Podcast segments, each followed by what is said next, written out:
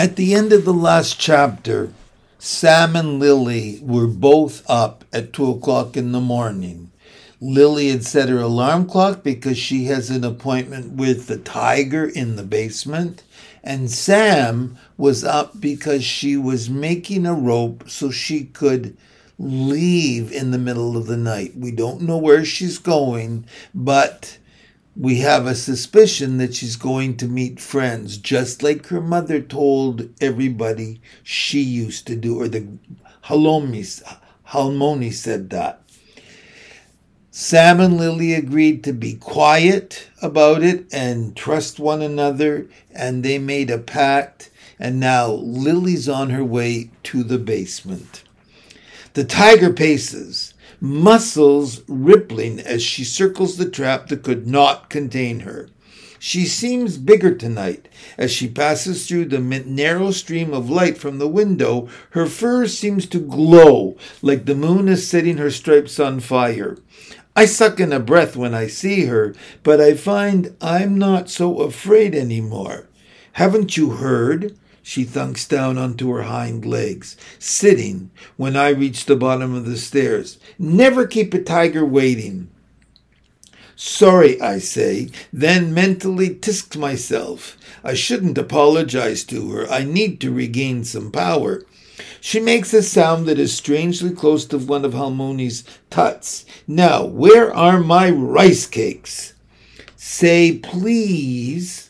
I try to sound confident and commanding, but she gives me a look as sharp as her teeth. Never mind, I mumble, holding out the plate.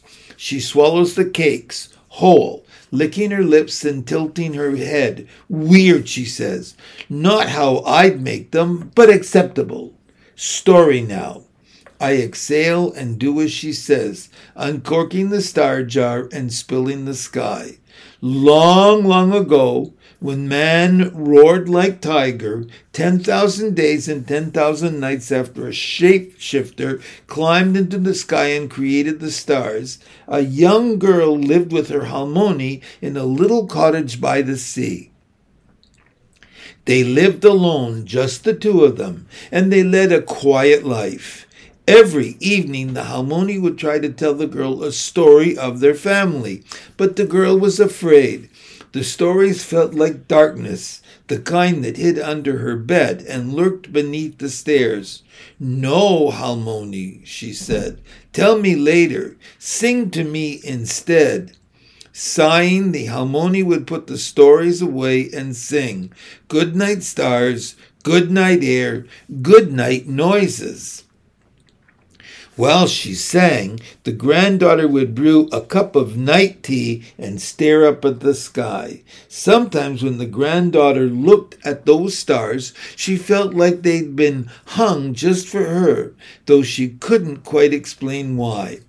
As the tea steeped, the girl longed for the stars and fiddled with her pendant, an heirloom left behind by a mother she never knew. One night, as the granddaughter poured the tea, the cup slipped from her hand. It cracked, spilling liquid amber across the table. Halmoni, I don't feel well. Come closer, Halmoni said. So the granddaughter came closer, leaning over the table, and Halmoni grabbed the girl's wrist. It was much hotter than usual, and though the girl's skin looked as it always did, it felt coarse, like matted fur. Ayah! It's too late. I should have told you sooner the stories you need to know. The granddaughter twisted, trying to escape, and when she did, her black hair caught in the moonlight, which lit up a stripe of bright white. The girl was transforming before her Halmoni's eyes, half human, half tiger. Dark magic. Her granddaughter was cursed, the same way her daughter had been cursed. Fight it, Halmoni said. But the girl could not. Still, she transformed. She felt trapped in her own skin. She needed to escape.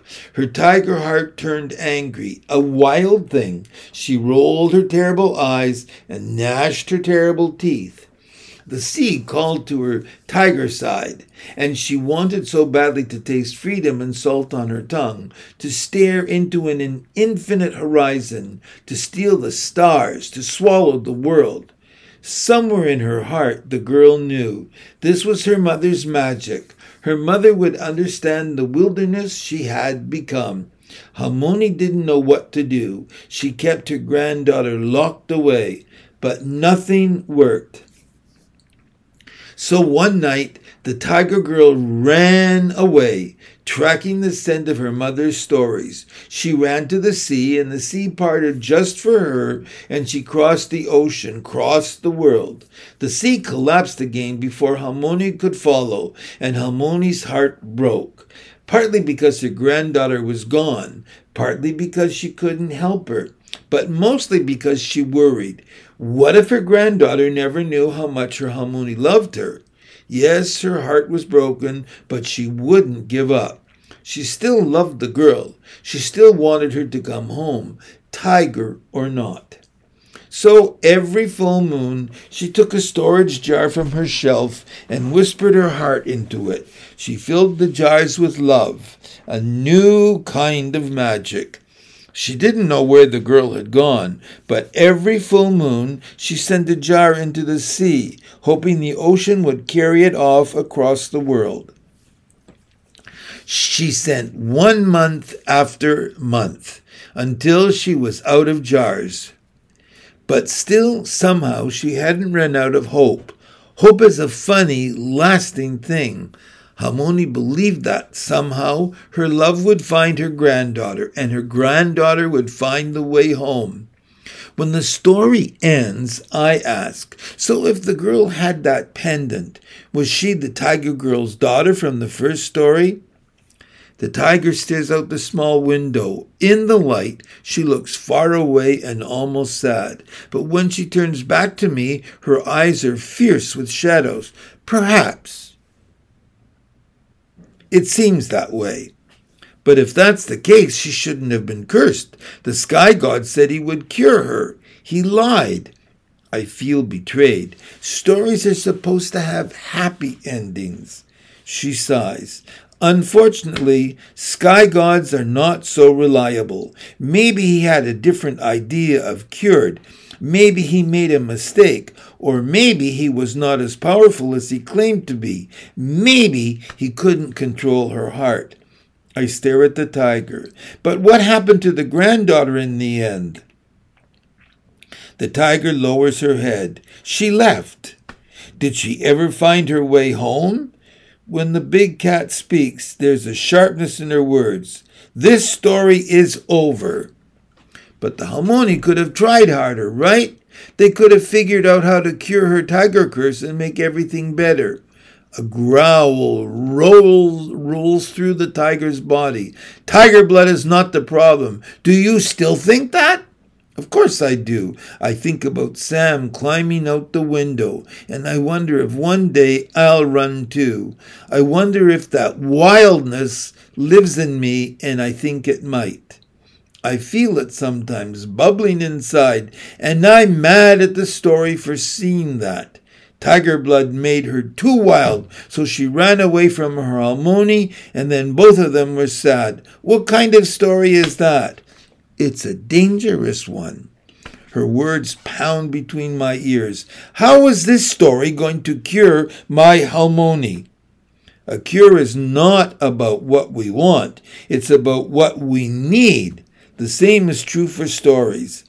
I have this strange feeling of fullness, like I'm going to burst. I'm going to explode. But all I say is, I need Halmoni to get better.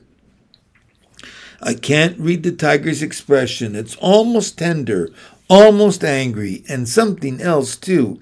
I will see you tomorrow, and don't bother bringing those unfortunate rice cakes. She steps closer so I can feel her breath on my skin, smell it like dried squid and the hint of grape jelly.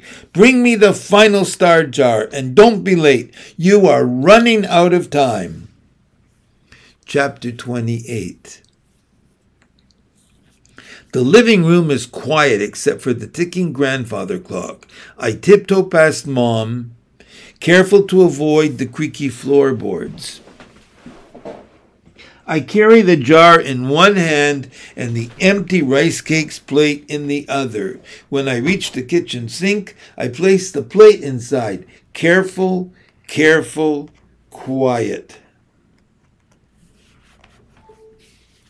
It clinks as I set it down and I hold my breath. But Mom doesn't wake.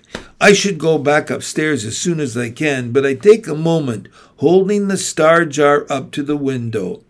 The jar feels different now, not as heavy, and it's like the glass collects moonlight, gathering it all and beaming it right into me. Lily, I nearly drop the jar as I spin around to see Mom lying on the couch, rubbing sleep from her eyes. What are you doing up? she asks. I was just hungry. My hands shake and I set the jar on the counter. I wait for her to ask me about the jar, to tell me how late it is, to explain the importance of a regular sleep schedule in times of emotional stress, but she yawns and stands. She slides her glasses on, cracks her back, walks right past the star jar, and throws the refrigerator door open. What do you want to eat? Mm, I say. Mom scans the food as she blinks herself awake and pulls out Halmoni's plastic tub of kimchi. Sound good? she asks, holding it up.